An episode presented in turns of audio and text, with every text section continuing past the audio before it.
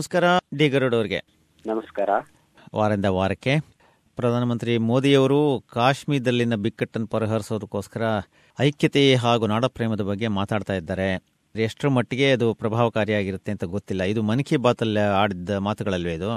ಹೌದು. ಮಾಸಿಕ ಆಕಾಶವಾಣಿ ಕಾರ್ಯಕ್ರಮ ಇರುತ್ತೆ ಮನ್ ಕಿ ಬಾತ್. ಅದರಲ್ಲಿ ಪ್ರಧಾನಮಂತ್ರಿಗಳು ಬಹಳಷ್ಟು ವಿಷಯಗಳನ್ನ ಪ್ರಸ್ತಾವ ಮಾಡಿದ್ದಾರೆ.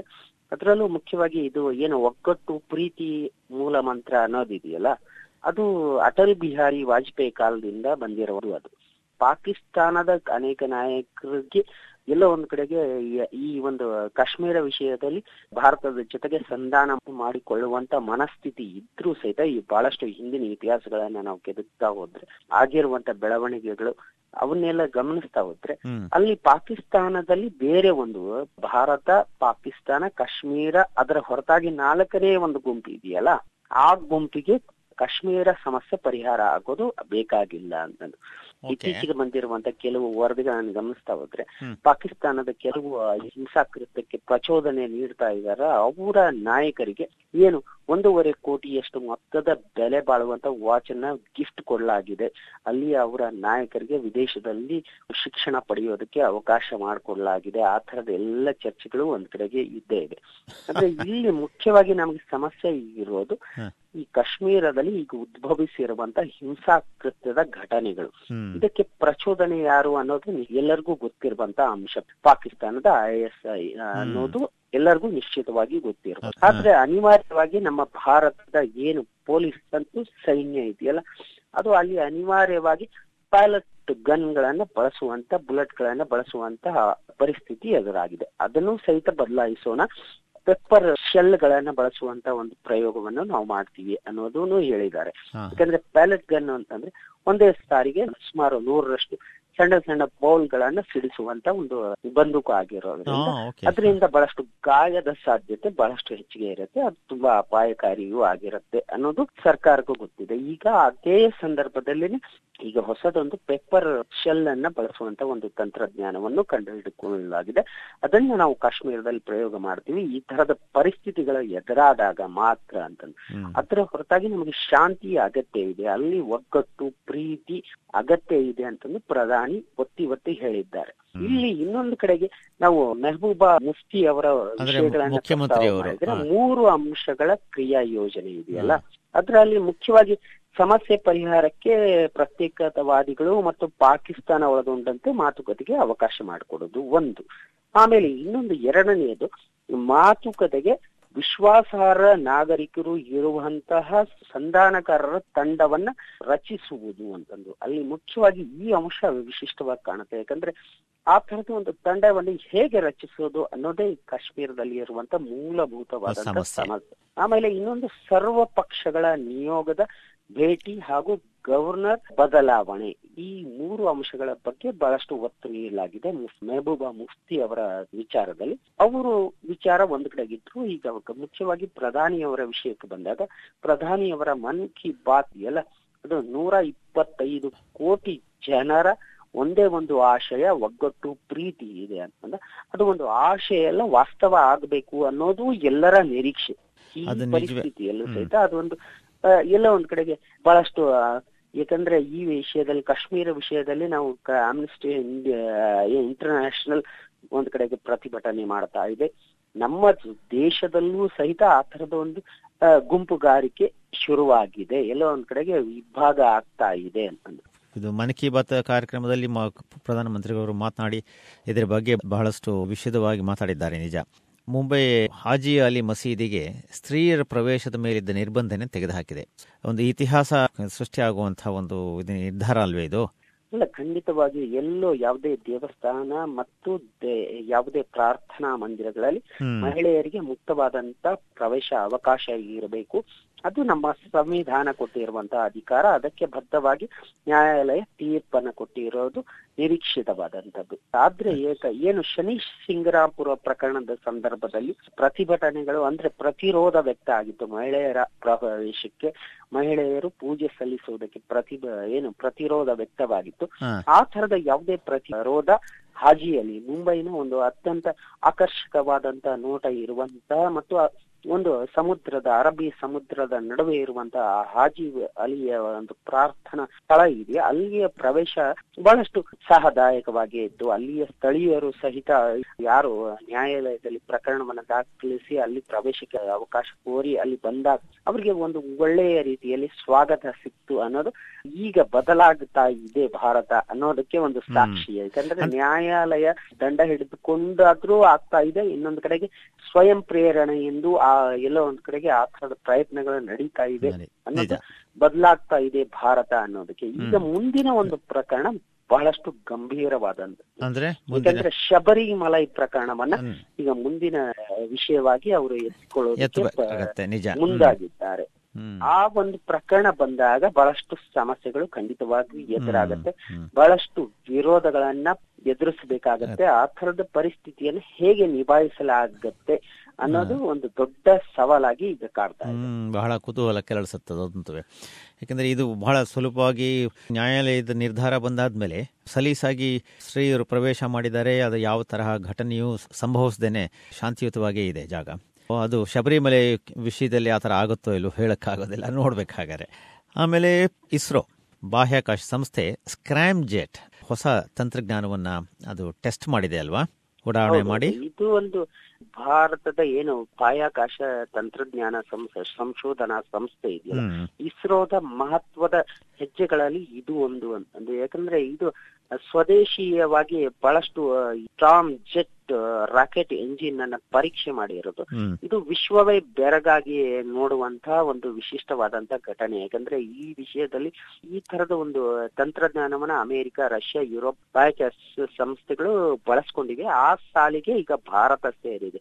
ಅದು ಸ್ವಯಂ ಶಕ್ತಿಯಿಂದ ಈ ಒಂದು ತಂತ್ರಜ್ಞಾನವನ್ನ ಅಭಿವೃದ್ಧಿಪಡಿಸಿದೆ, ಅದು ಮಹತ್ವದ್ದಾಗಿ ಕಾಣಿಸುತ್ತೆ. ಈ ಒಂದ್ ಕಡೆಗೆ ಈ ಒಂದು ಬಾಹ್ಯಾಕಾಶ ವಿಷಯದಲ್ಲಿ ಪ್ರಗತಿ ಆಗಿದೆ, ಇನ್ನೊಂದು ಕಡೆಗೆ ನಮಗೆ ಭಾರತಕ್ಕೆ ಭದ್ರತೆ ವಿಷಯದಲ್ಲಿ ಒಂದು ಆತಂಕ ನಿಶ್ಚಿತವಾಗಿ ಕಾಡ್ತಾ ಇದೆ. ಯಾಕಂದ್ರೆ ಸಬ್ಮರೀನ್ ವಿಷಯದಲ್ಲಿ ಭಾರತದ ಸಬ್ಮರೀನ್ ವಿಷಯದಲ್ಲಿ ತಂತ್ರಜ್ಞಾನಗಳ ಏನು ಅದರಲ್ಲಿ ಬಳಕೆಯಾಗುವಂತ ಸೂಕ್ಷ್ಮವಾದಂತ ಎದುರಾಳಿಗಳು ಪತ್ತೆ ಹಚ್ಚುವಂತಹ ಒಂದಿಷ್ಟು ಅಂಶಗಳು ಅವು ಸೋರಿಕೆ ಆಗಿವೆ ಅದರ ಧ್ವನಿ ಹೊರಡಿಸುವ ಗತಿ ಮತ್ತು ಅದರ ಚಲನೆಯ ಗತಿ ಅದು ಯಾವ ಮಟ್ಟದಲ್ಲಿ ಇದ್ದಾಗ ಅರ್ಥ ಯಾವ್ಯಾವ ಪ್ರಕಾರದ ಧ್ವನಿಗಳು ಹೊರಡ ಹೊರಹೊಮ್ಮತ್ತೆ ಅನ್ನುವ ಎಲ್ಲ ಒಂದು ಸೂಕ್ಷ್ಮಗಳು ಆಸ್ಟ್ರೇಲಿಯಾದ ಒಂದು ಮಾಧ್ಯಮದಲ್ಲಿ ಹ್ಮ್ ಬಹಳಷ್ಟು ಗಂಭೀರವಾದಂತ ವಿಷಯ. ಈ ವಿಷಯವಾಗಿ ನಮ್ಮ ಸೇನಾ ವ್ಯವಸ್ಥೆ ಇದೆಯಲ್ಲ ಅದು ಅದು ಸ್ವತಂತ್ರವಾಗಿ ಒಂದ್ ಕಡೆಗೆ ತನಿಖೆಯನ್ನ ನಡೆಸ್ತಾ ಇದೆ.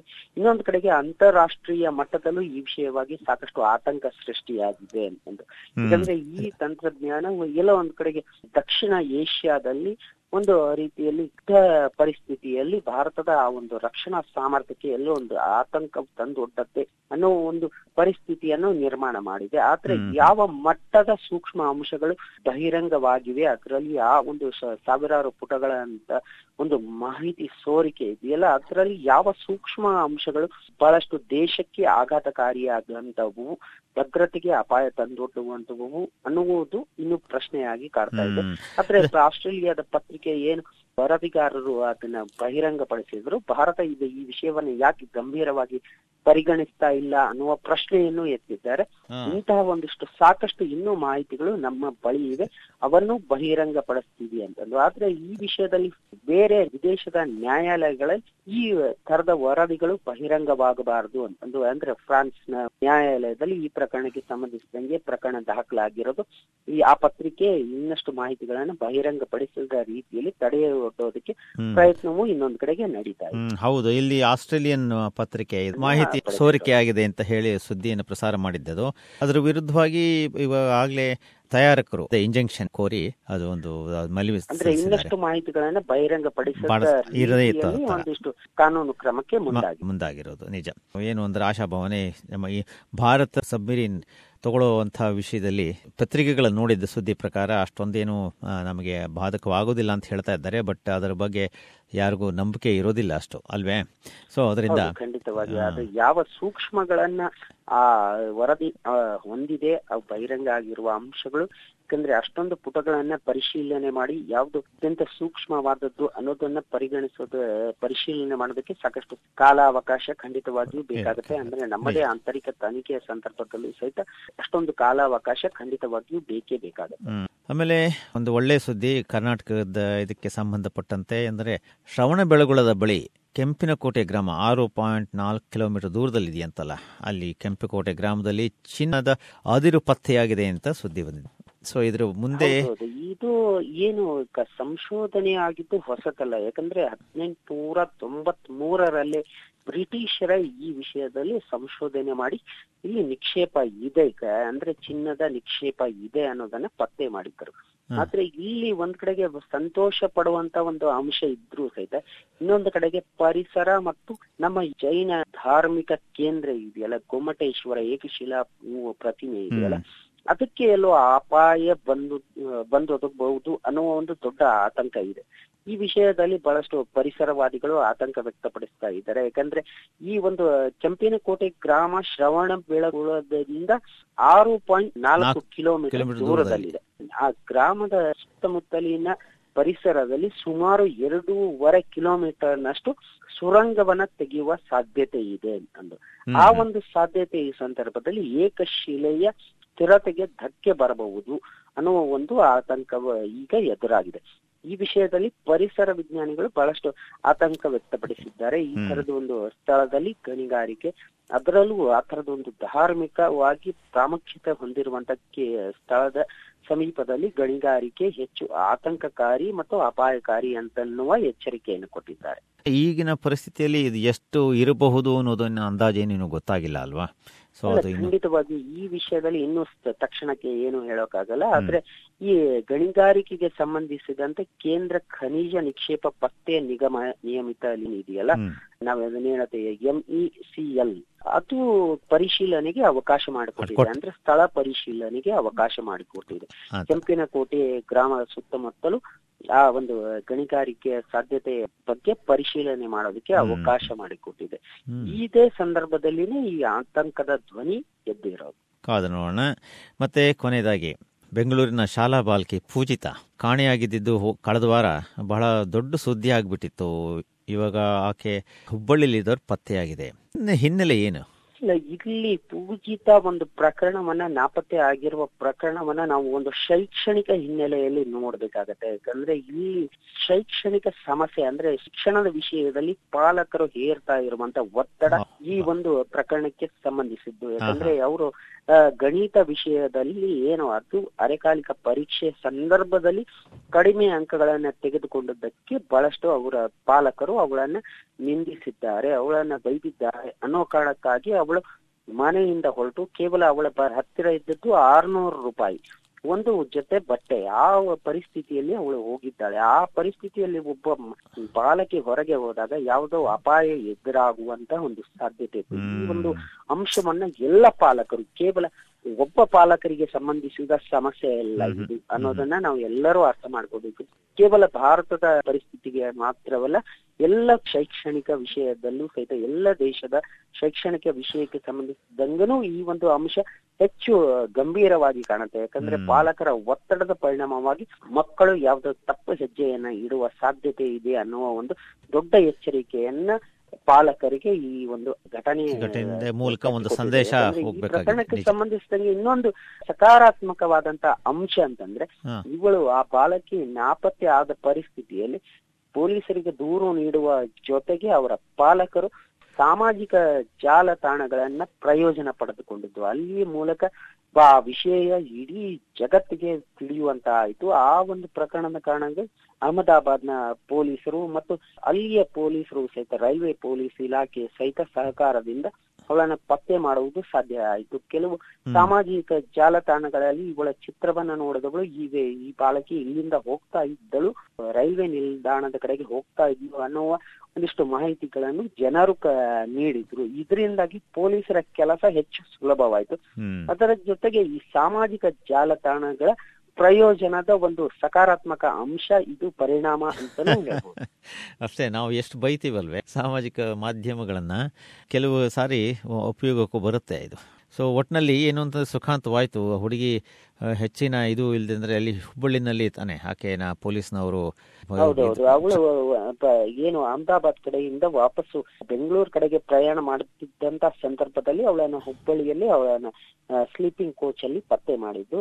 ಅವ ಆ ನಂತರ ಅವರ ಸಂಬಂಧಿಗಳು ಅಂದ್ರೆ ಹುಬ್ಬಳ್ಳಿಯಲ್ಲಿಯೇ ಇರುವಂತ ಅಂದ್ರೆ ಅವರ ಪಾಲಕರು ಸಹಿತ ಹುಬ್ಬಳ್ಳಿಯಿಂದಲೇ ಬಂದವರು. ಆದ್ರೆ ಅವರ ಸಂಬಂಧಿಗಳು ಅಲ್ಲಿ ಇದ್ದ ಕಾರಣ ಅವರನ್ನ ಆ ಬಾಲಕಿಯನ್ನ ಅವರಿಗೆ ಒಪ್ಪಿಸುತ್ತಿದ್ದಾರೆ ಅಲ್ಲಿ ರೈಲ್ವೆ ಪೊಲೀಸರು. ಸೊ ಅಂದ್ರೆ ವಾಪಸ್ ಬೆಂಗಳೂರಿಗೆ ಬಂದಿರೋಳು ಅನ್ನೋ ಹುಡುಗಿ ಪಾಪ. ಹೌದೌದು. ಅವಳಿಗೆ ಒಂದಿಷ್ಟು ಆತಂಕ ಶುರುವಾಗಿತ್ತು. ಅಂದ್ರೆ ಒಂದು ಕಡೆಗೆ ಒಂದು ಹಂತಕ್ಕೆ ಹೋದ ನಂತರ ನಾನು ವಾಪಸ್ ಬೆಂಗಳೂರಿಗೆ ಬರಬೇಕು ಅಂತಂದು ಅಲ್ಲಿಯ ಒಂದಿಷ್ಟು ಪೊಲೀಸ್ ಜನರನ್ನ ಮಾಹಿತಿ ಕೇಳಿ ಬೆಂಗಳೂರಿಗೆ ಹೇಗೆ ಹೋಗೋದು ಅಂತಂದು ತಿಳಿದುಕೊಂಡು ಅವಳು ರೈಲನ್ನು ಹತ್ತಿದ ಸಂದರ್ಭದಲ್ಲಿ ಅಲ್ಲಿ ಸಹಿತ ಸಿಸಿಟಿವಿನಲ್ಲಿ ಅವಳ ಮ- ಚಿತ್ರ ದಾಖಲಾಗಿದೆ.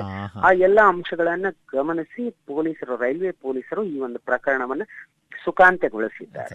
ಸದ್ಯ ಆ ತಂದೆ ತಾಯಿಗಳಿಗಂತೂ ಎಷ್ಟು ನಿರಾಳವಾಯ್ತು ಇದು ತಂದೆ ತಾಯಿಗಳಿಗೆ ನಿರಾಳ ಆಗುವ ಜೊತೆಗೆ ಈ ಒಂದು ಸಂಪೂರ್ಣ ಪ್ರಕರಣ ಎಲ್ಲ ಪಾಲಕರಿಗೆ ಒಂದು ಪಾಠ ಅಂತಂದು ಖಂಡಿತವಾಗಿಯೂ ಹೇಳಲೇಬೇಕು ಇದನ್ನ ಈ ವಿಷಯವನ್ನ ಪ್ರತಿಯೊಬ್ಬ ಪಾಲಕರು ಎಚ್ಚರದಿಂದ ಒಂದು ನೀತಿ ಕತೆ ಅನ್ನುವ ರೀತಿಯಲ್ಲಿ ತಿಳಿದುಕೊಳ್ಬೇಕು ನಿಜ. ಅದು ನಿಜ.